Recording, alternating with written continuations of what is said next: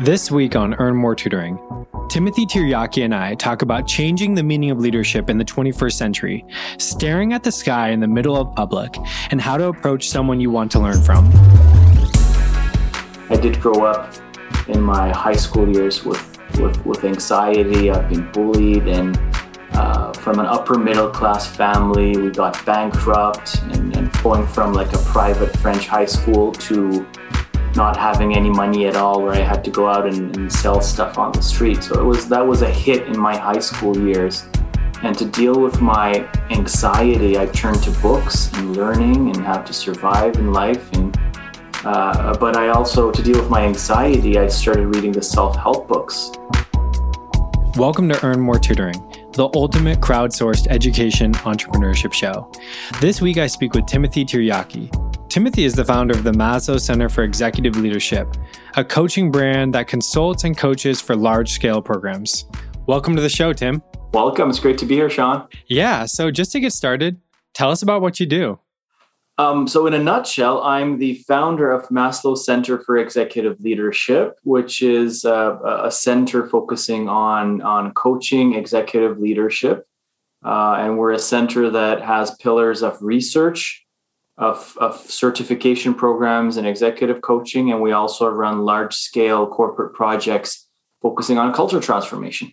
That's awesome. I love, I just love, you know, executive leadership, right? I always think about how they need the coaching the most, right? Because they, it's kind of probably a lonely place to be at the top of an organization. And so having someone to you know brainstorm ideas with to kind of help you self-evaluate and reflect on what you're doing has got to be such an essential um, you know something that you need to invest in basically. How did you get into this field? Um, it's it's a little bit of a squiggly line for sure so i'm one of those uh, uh, people who again some I, I admire that people have more of a linear path. They knew what they would do in their high school years. I was not one of those for sure. It was a journey a journey of exploration of who am i what are my strengths? What is my purpose? And there was actually quite a lot of deliberate practice in that as well on reflecting uh, because some of the standard things were not fitting me in the way i wanted. So uh, maybe i'll give you the kind of the, the summary of my story and then we can dive into different pieces of it whether it's from leadership or career choices or maybe finding my purpose.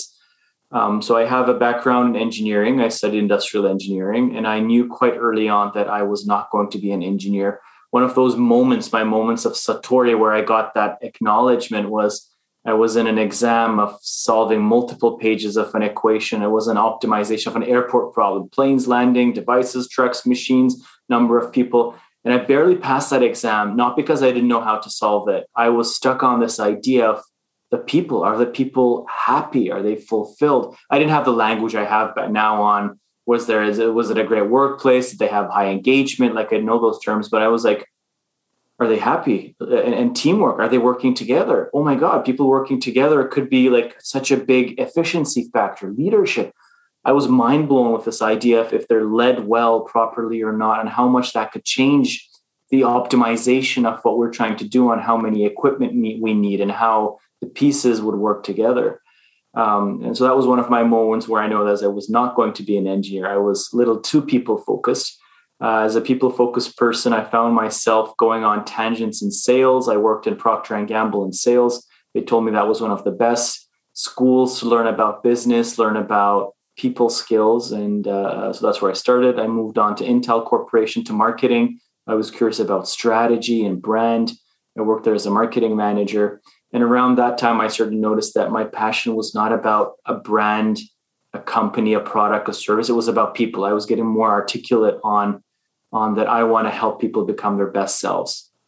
Again, through another decade of uh, tangent of human resources and training, leadership development, coaching, I got to synthesize and clarify my purpose that my archetype, my being, my strengths. I have a teacher and healer archetype what I love is I love supporting people to become their best selves. And uh, the the way that I was able to to to do this best was as an executive and leadership coach.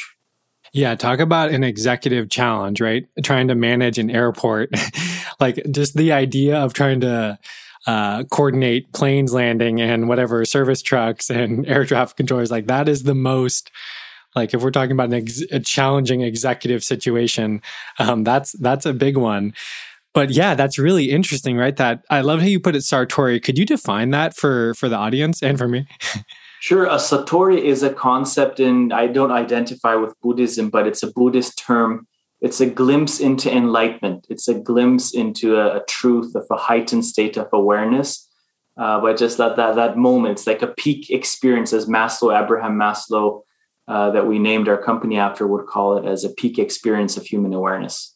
Yeah, no, that thank you for for sharing that. I had like kind of a glimmer or kind of a recollection, but I, I, wanted I wanted the exact definition to confirm my understanding of it. And I love the Maslow. Uh, you know, I want to know more about it. I'd love to hear more about it. But I, when I think of Maslow, I think of that hierarchy of needs, of course, and it's like uh, it, it it makes perfect sense with coaching, right? Because we need to feel whole as a person to fulfill our life's purpose, right? So you have to like really like question, you know, like you did during that test, am I, is this the path? You know, you want to be on, you know, isn't that, I guess, to many people, that's what life is about is like purpose, autonomy, you know, and I'm sure I, there's one more that you always hear purpose, autonomy, and, and something else. But you got to fulfill those those basic needs and then move towards you know the higher vision of what your life is. So tell us about that. You know, how you chose the name, and also how does that inform what your business does? Sure. And another one of the hats that I developed over the years was that um, I completed my master's a little later and I was encouraged to continue to my PhD while I was doing all of this work. So I'm actually currently a PhD candidate with 75, 80% of it done, the last 20%, which is a hard, but I'm pretty close to, to the finish line. And through my research, I was I, I am working on the idea of changing the leadership paradigm in the 21st century. Now, the way 20th century is different than 19th, obviously 21st century will be different than the previous one. And and one of the things, one of the ideas I fell in love with is that that we, we cannot operate with the same leadership principles as we did as last century. It has to change. It will change. It is changing. So there are different schools of thought on how it's changing, and one of them that I jump on board that I subscribe to is also this evolution of capitalism into conscious capitalism, on on and there are the World Economic Forum pioneers that. There's the US CEO Forum in 2019 that signed an agreement with 190 CEOs sharing that this, the purpose of an organization has changed. It's not just profit anymore. It's triple bottom line, people, planet, profit. It's expanding the definition of value of, uh, from shareholders to stakeholders. So, as part of this changing leadership paradigm that I'm studying and I'm trying to understand how do we get executives to move leaders to move towards that that place of a more conscious, more humane leadership. Um, I kept referring back to Maslow's work. Now, obviously, we're all familiar with that, but I decided to take a deeper dive. So I read all of Maslow's published work, and the more I started reading about it, the more I was amazed by how he was a hundred years ahead of his time, and what he was envisioning was was a lot of the problems we're facing today, and the solutions he was offering on. One of his books' title is "The Farther Reaches of Human Nature." So, in this era of artificial intelligence, machine learning, technology, digitalization, I think we need to focus on the farther reaches of human nature and who we can be, cultivating our human abilities, uh, which, which machines currently cannot replicate. And that is about self actualization. So, the word self actualization, as Maslow coined the term, it's about realization of our potential. I have a different way of defining it. And my, my simpler word, self actualization, is about who you are who you're becoming and who you can be. So it's that, that questioning of your North Star. So all these words around purpose, vision, value, strengths, it connects to that North Star. And that's what Maslow encouraged us to think about that self actualized place where you're becoming who you can be, which I, I, found so many solutions. Now, also as a practitioner, I started applying that in leadership coaching and executive coaching and leadership development. And I'm and I was like, wow, this is resonating. This is working. This is impactful. So I decided to take on that quest on reigniting Maslow's work in the 21st century uh, as a starting point. We've built on that. We've continued the research. We've added layers to that. We brought Maslow's work into organizational culture and institutions, like under this, this large institutions, enterprises, uh, and, the, and then organization having its own culture how do human needs show up? What do we need as human beings in this, this COVID, post COVID era? So we're researching that, we're practicing that, but this is kind of weaving in all of the story of Maslow and how it relates to Maslow Center in our work. I always love, you know, I always appreciate love. I'm going to just keep saying it. Um, the idea of of having such a big vision. You know, I think you have to think big and you have to kind of like have a vision of change that's bigger than your maybe even your life. I, I, tell people that like if your vision can be accomplished in your life, it might not be big enough. So that is such a powerful idea to put out there and just keep like I just think I also believe in speaking things to existence, right? So if you say it, it's going to happen. You know, abracadabra, as they say. Uh, so wow. Um, and what I'm what I'm wondering about is, you know, I know the idea of business is to be profitable, right? You know, to some degree, or that's what you're working away from not completely, of course, you know, it's going to still one of the underlying principles. But how do you get executives, businesses to to buy into this? You know, because it's it's obviously counterintuitive, I guess, to how we've been thinking about business, which is like increase profit, you know, like you said, go from shareholders to stakeholders. How do you how do you get people to realize that, that that's in their best interest for the sustainability of them and the planet? Well, first of all, I love your point on the abracadabra. Now, when I had a chance to take a few courses and study First Nations indigenous ways of learning, knowing, and being, I was mind blown by how progressive it was, how deep it was, how, how humane it was.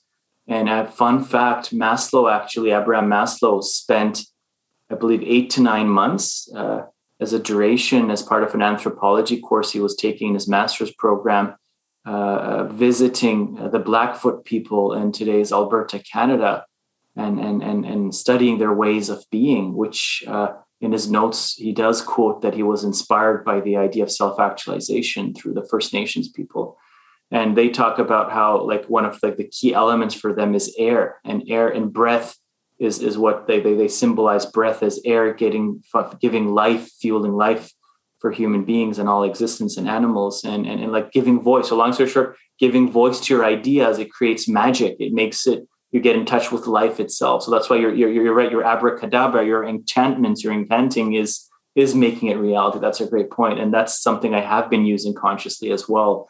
Uh, verbalizing, vocalizing, giving voice to vision and thoughts and purpose. So that was a great point um, and how this connects to the executives wow and that is the challenge i am taking on. That is a challenge a mission i've taken on. And and by the way there are several research that shows the benefits of investing in your people in building high engagement organizations. Quick sources gallup gallup's books and research on q12 survey and their most recent two books. One is that it's the manager 2019 uh, well-being at work just published two weeks ago. It's full of data on on the benefits the roi of having high engagement high trust having great managers having a people focused culture.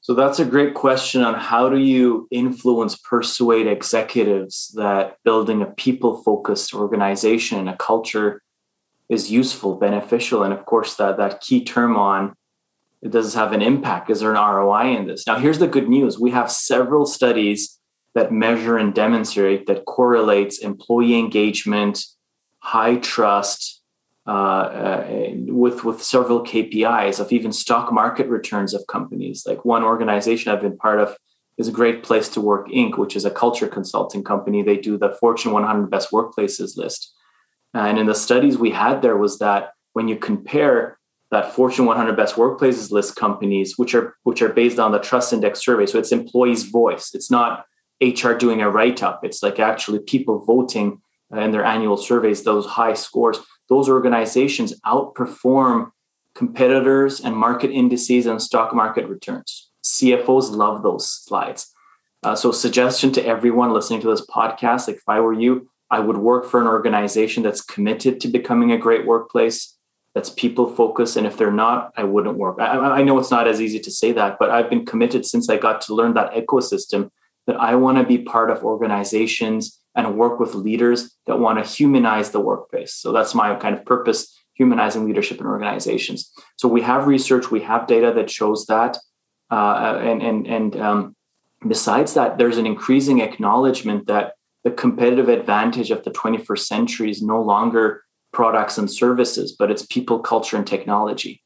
So this focus from let's have the best product and service in the world, which is still a dominant paradigm. There's this shift towards let's bring together the right people, the best people possible, build a great workplace culture, enable them with the right technology. They will figure out the products and services. Um, so for the leaders of the world today, there's this increasing expectation to fine tune uh, their people and culture and technology knowledge. Of course, it's not the dominant paradigm yet, but that's what we're like seriously moving towards. Yeah, it makes it makes perfect sense, right? Happy employees, uh, trusting them, and you know, in I do. I was a former teacher, run a business now, focused on executive function, and it's like when you empower people to be, you know, of course you're working with the executives, but you know, I know you may be working with lower levels of leadership too, but you want to make people executives of their own projects, right? If they don't believe in themselves, if they're not empowered within this, within the umbrella of the company, then how can they really drive it forward in the best possible way? Um, which is, I'm sure, a challenging dance to facilitate. Um, but wow, so that that is just uh it's just such a great, you know, it, it it, it must feel so empowering for you to be changing the world in the direction, you know, and influencing these people, you know, because we know that, you know, as much as the government influences the world or whatever it may be, private corporations, private companies do as much. I'm, I don't even know how you would measure who does more to influence the world, but they do a lot, right? So, what is that? You know, I actually want to take a little bit back and ask. So, you were telling me that you were working for these different businesses and different capacities. How did you make the leap to executive coaching? And you're definitely spot on in terms of some of the large corporations. They're larger than several countries in the world. Like their their their their, their scale, their revenues are larger than GDPs of several countries. So in that sense, it is one of the key places to influence in the world. And uh, I did my master's in education consciously. I didn't do an MBA. I did in the Faculty of Education because I've noticed my teacher colleagues, their their level of humanness, of ability to attune, build rapport, like what I saw there as human capacity was was so mind blowing that that's where I wanted to cultivate and bring me back into the leadership world, executive world. So that's why like I I have such a big respect for my teacher colleagues or those that are coming from that that that background uh, because we need to learn from the, the, the teachers and bring that humanness into the executive world. Um, and I what I'm noticing some of my teacher colleagues doing for the younger generation for the future of the world. I so appreciate that. But I have some burning concerns on that. If we don't influence leadership for the coming 10 to 30 years, like the youth are going to be even further in problems. So that's my, my, my mandate, my purpose is like, let's work on the, I'll work on the people in power now and help those that are like closest to power. So we get those more conscious leaders in place. Uh, now, how I got to chose executive coaching. Well definitely the, the, the executive coaching was an evolution of me working in coaching or noticing that coaching is a field. Um, what i found is it first started with leadership development and as i'm passionate with learning myself learning curiosity uh, uh, those those are things i really praise and, and have values for lifelong learning as well. Um, so i first went into leadership development I really enjoy the concept. I was one of those that would like transform going through any one or two day program I could find. And I've been through probably so many of those mini programs myself. Uh, uh, and I noticed that that there is these programs can have a big influence. But then I got to curious: why do some have more, some don't have as much, or why do some people are transformed more or not? So I was interested with the idea of transformation, and hence the adult education realm and, and andragogy and transformative learning, et cetera. But I noticed one thing that still in executive environments or like senior environments, uh, in, in group trainings and leadership training programs, you still have people still have masks on. There's still power, politics, and ranks in a cohort of leaders, whether in the same company, even more, or different companies, even there's company representation to show up.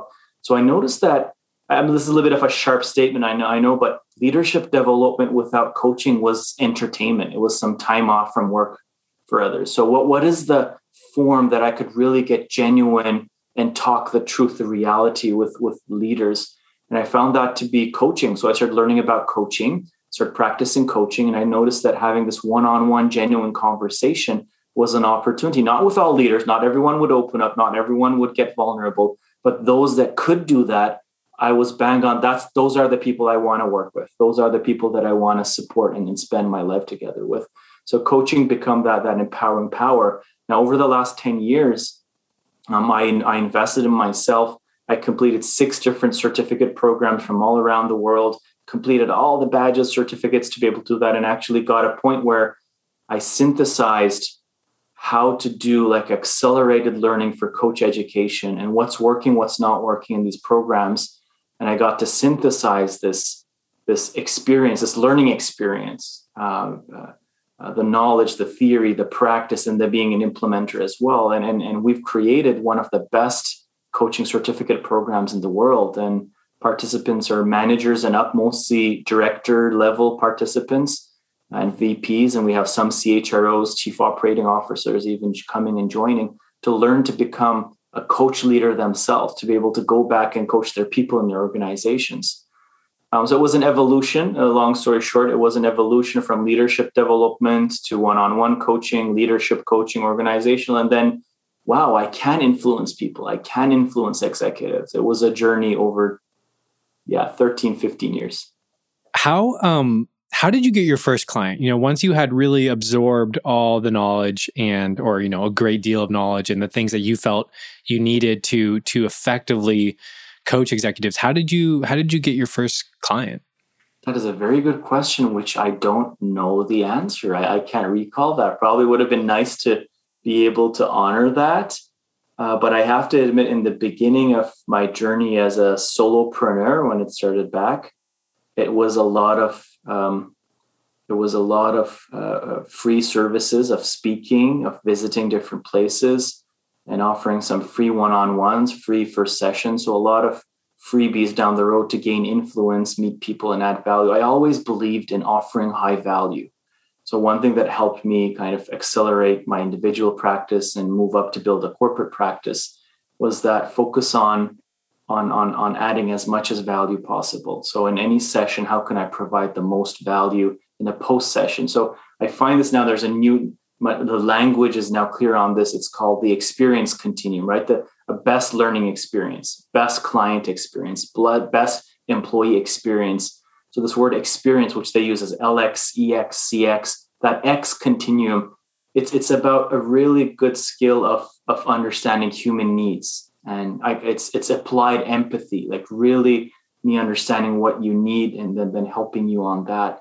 So it was cultivating those soft skills. I think soft skills are really actually hard skills although they're called soft skills. I think they're really tough to implement but that's one thing i've been like laser focused on while i was cultivating some technical skills uh, but actual practice of those those those soft skills have really paid off in my life. How did you define what was high value because I'm sure it changes for each organization to some degree. I mean, I'm sure there's guiding principles, but when you decided to start offering um, freebies or kind of providing value, how did you determine that and then make a targeted um, kind of pitch, I guess, or approach to those people that you were like, I want to work with them, I want to help them, I want to help shape, you know, what they're doing because obviously it's part of your journey, right? Is to like positively impact these companies or executives. So how did you decide or determine what's what was high value to them? I would say I, I think I'm creating, I, I'm tapping into a synthesis, and I don't have a better word for that. I think you use it very well. A synthesis of my own passion, what I'm interested in, and and but also uh, learning about the other person. So there's something about me tapping into my passion but also tapping into the other person's passion and looking for that intersection. And that's what resonated with coaching as well, because you get to ask a lot of questions in coaching. Uh, it's not just questions, but I would say a big part of it is questions. And and I love learning, learning about people, learning about anything, learning about their lives, their passions, their dreams, their goals, companies. When I get to meet that, like for me, a sales process, people call it sales. For me, it's learning process so, so my approach to scoping a large project, working with an executive, it's it's just understanding, listening, understanding, and asking questions, uh, which so far helped a lot, I would say. Um, and, and any, anything I've done, like just going back, one more thing I might mention. So I'm originally I'm I'm I'm uh, of Turkish and, and Greek origin, genes Wiles. I lived most of my life in Istanbul, Turkey, and I have four nationally published books in Turkish. It was part of my journey of exploring who am I and researching these topics.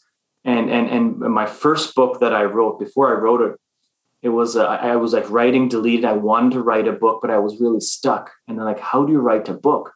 So I, I reached out to my network of friends. I tapped into my parents' network, and I asked, like, is there does anyone know any authors or like uh, uh, uh, owners of, of, of, a book house of a publishing company and i found that one of the from a family network that there was the owner of a publishing company. Although they were in fiction novels they were quite a large one. So i, I tried chased the owner of that to have a coffee meeting. And after a couple months i was able to uh, get a coffee meeting with him and i met and i asked him questions. And my like question was how do writers write their books?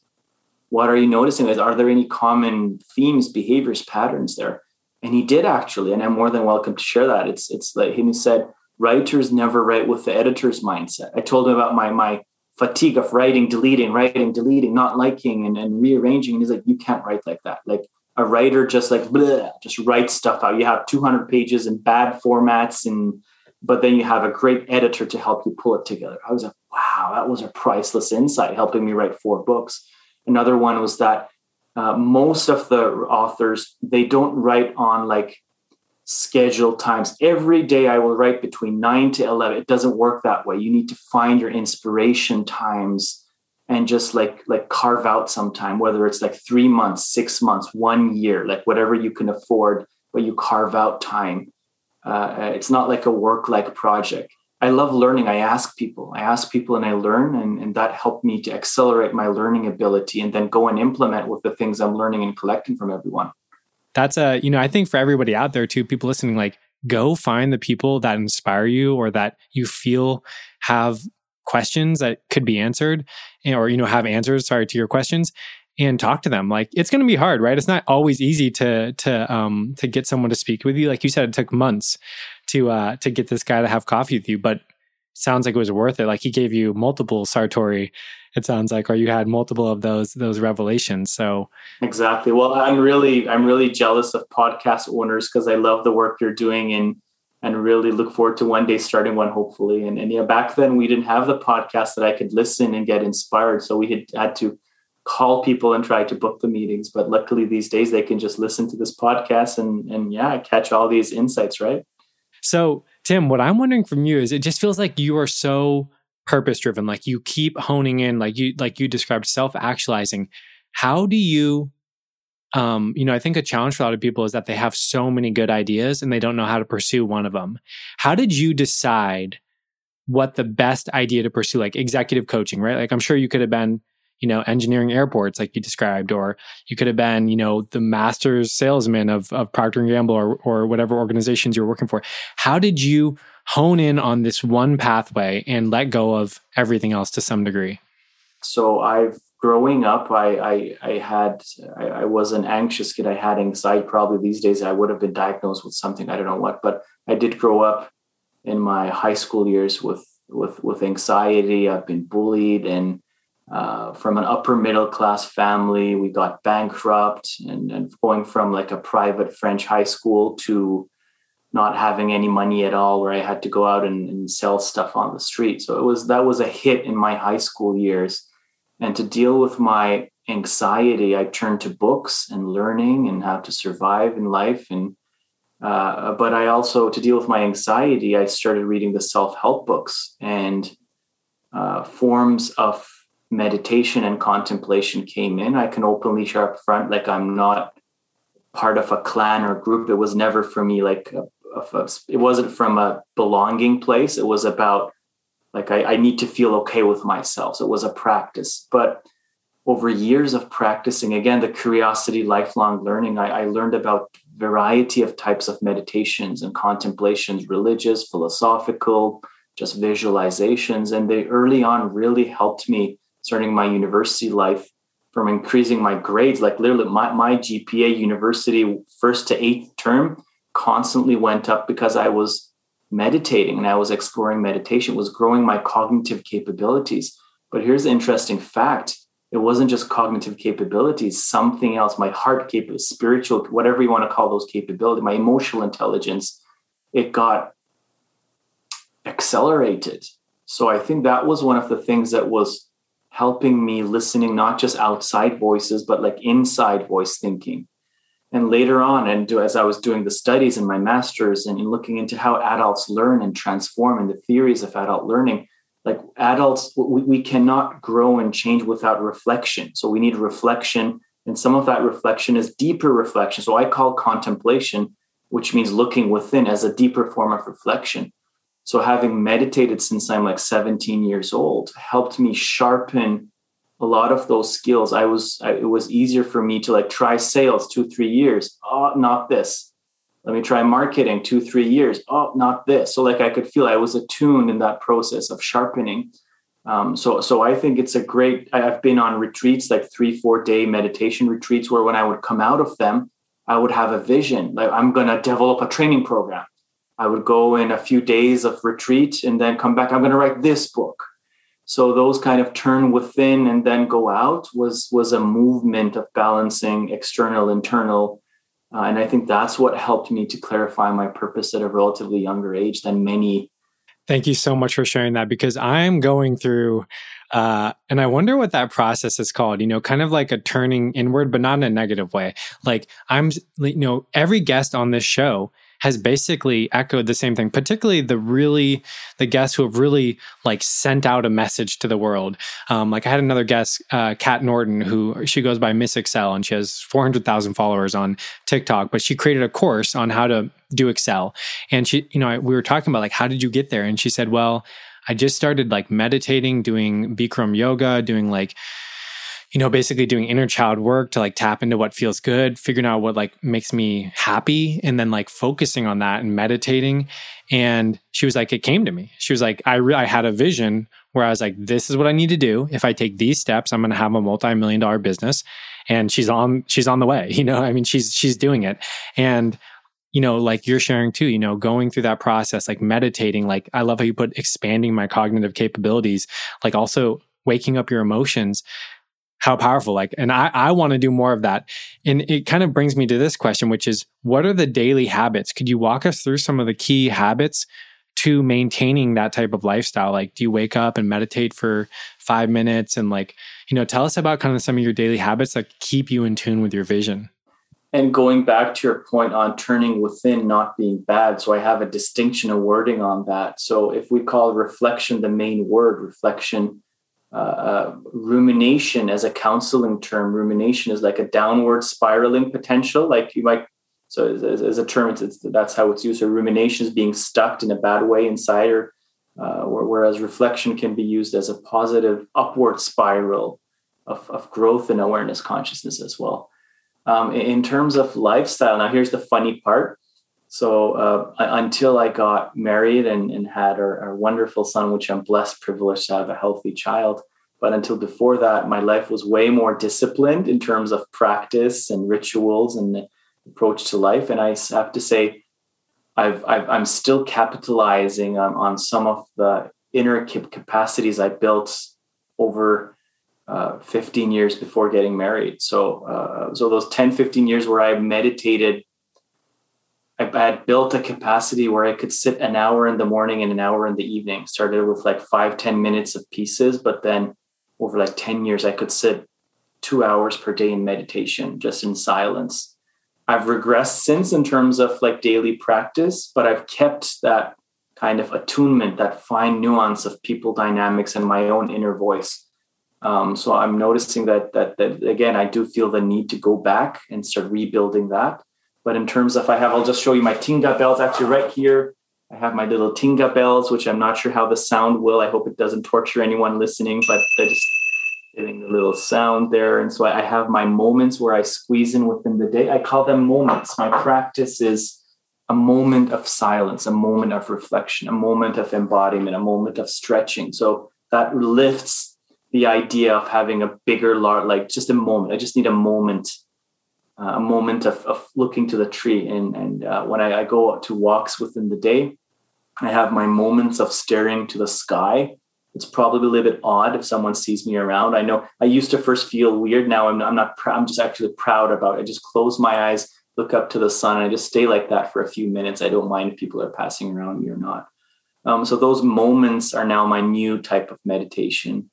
And I see you smiling right now, which just tells me those are really special moments for you, you know, to really just take in the sun. You know, yeah, there's a scene in Star Wars, like one of the newer ones, where uh, it was, I guess, a young Darth Vader before he turned, but he was like standing there, like on a balcony with his like, you know, kind of legs kind of spread, you know, spread, and his hands behind his back, just like staring out into a big like expanse.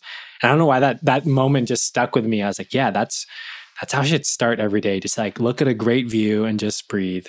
Um, but it sounds like you incorporate those, right? And you know, b- me being a father of a two-year-old, and you know, you have a child and a family. It's like, yeah, you can't, you don't always have time to, you know, you know, spend your hour in the morning and spend your hour in the evening, but you got to find those moments, right? You know, because it's like life, life changes, and that's what it's about, right? Being flexible, like, and it's kind of like go, goes into your bigger vision, right? It's like you're trying to teach or coach executives on how to be more flexible with their thinking. Like, it's not just profits; it's also like the planet. You know, it's also what were the three P's again? Planet, planet, profits, uh, people, planet, and profit. So a nice way of remembering that is so value equation is expanded. One is economic value, that's profit.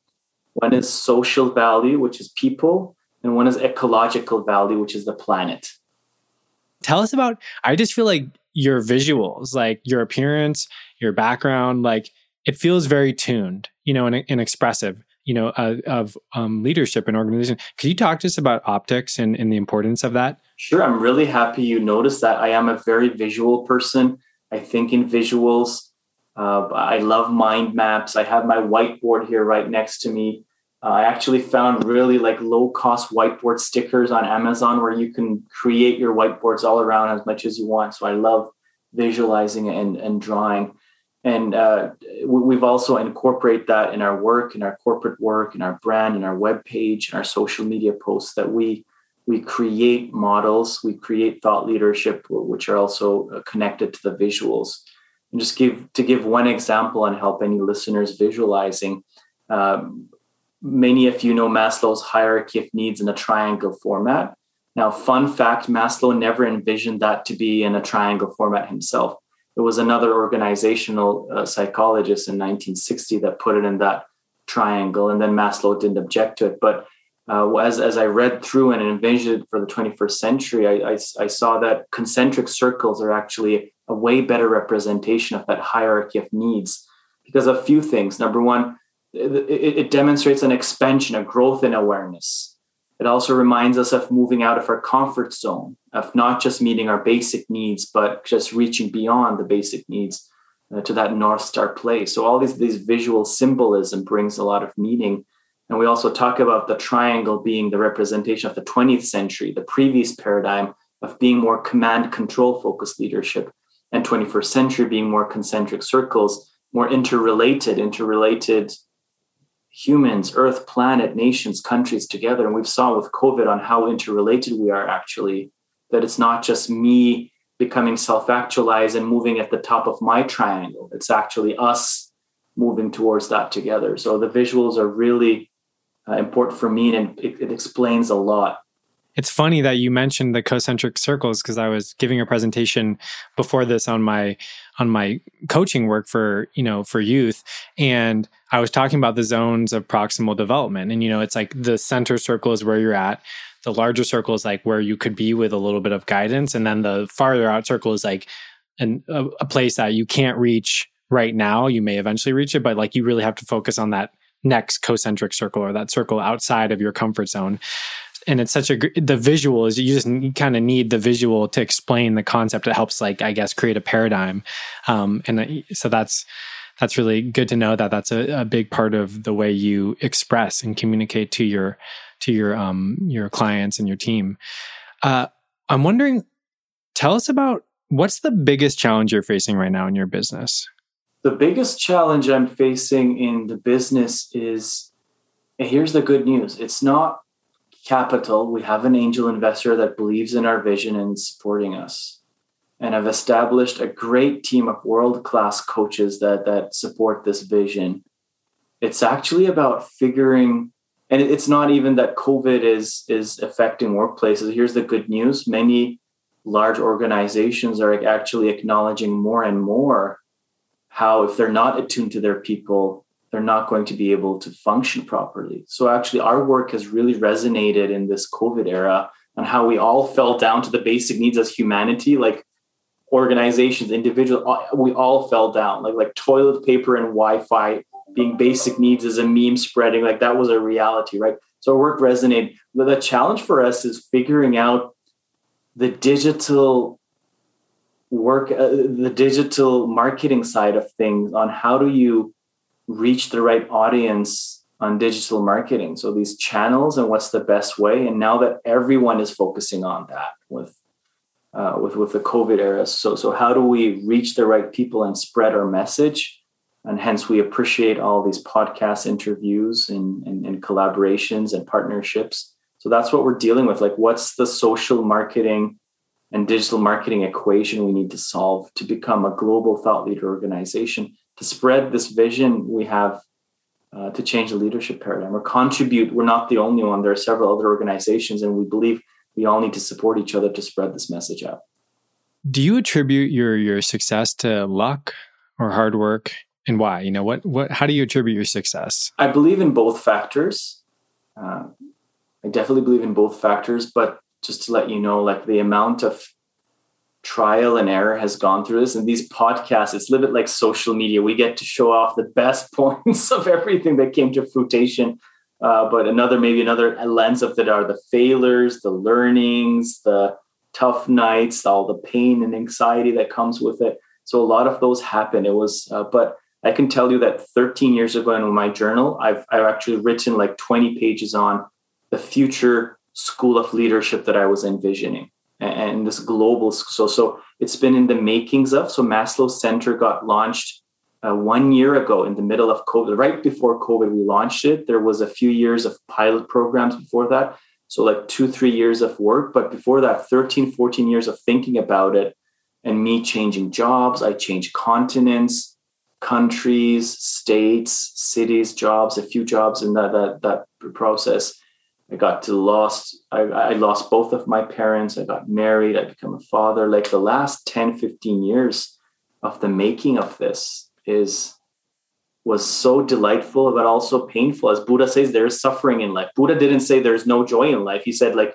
there is suffering in life, FYI. I'm like, yeah, so there's been suffering. But I think one thing I'm blessed that my parents taught me that I could learn from anything so I think the gift that I'm I maybe can can offer and maybe hand over remind is that my, my I grew up with my father mentioning a lot uh, like you can learn from life living or you can learn from others as well and you would save yourself some pain and suffering. So i think he was trying to make me listen to him more. So i think he had an agenda while saying that but he was like he would say this and he would say i'll i'll tell my part and you decide if you want it or not. But he would say like smart people can learn from others. I think those like parent the parents affirmations do stick which helped me become a lifelong learner and ability to learn from anyone. So all the suffering the losses the learnings the, the trials and a few times that didn't work out but then i found came to a place i never gave up and then found the right people the right fertile ground, the right investors, the right partners, like, and then stars were aligned eventually. So 13 years in the making of. Yeah, that's that's a really um, important point, and I'm I'm like your number one fan in terms of that idea that you can learn from others and uh, their experience. You know, I think there's a quote I've heard. It's like the the the the error in the human experience is that we can't learn from others' experiences, but we can. But you know, the, the people who don't, um, if you if you have to experience it yourself, then you're going to experience a lot of heartbreak that you might not have had to experience. So, I really 100% believe in that. Like, try to learn from others.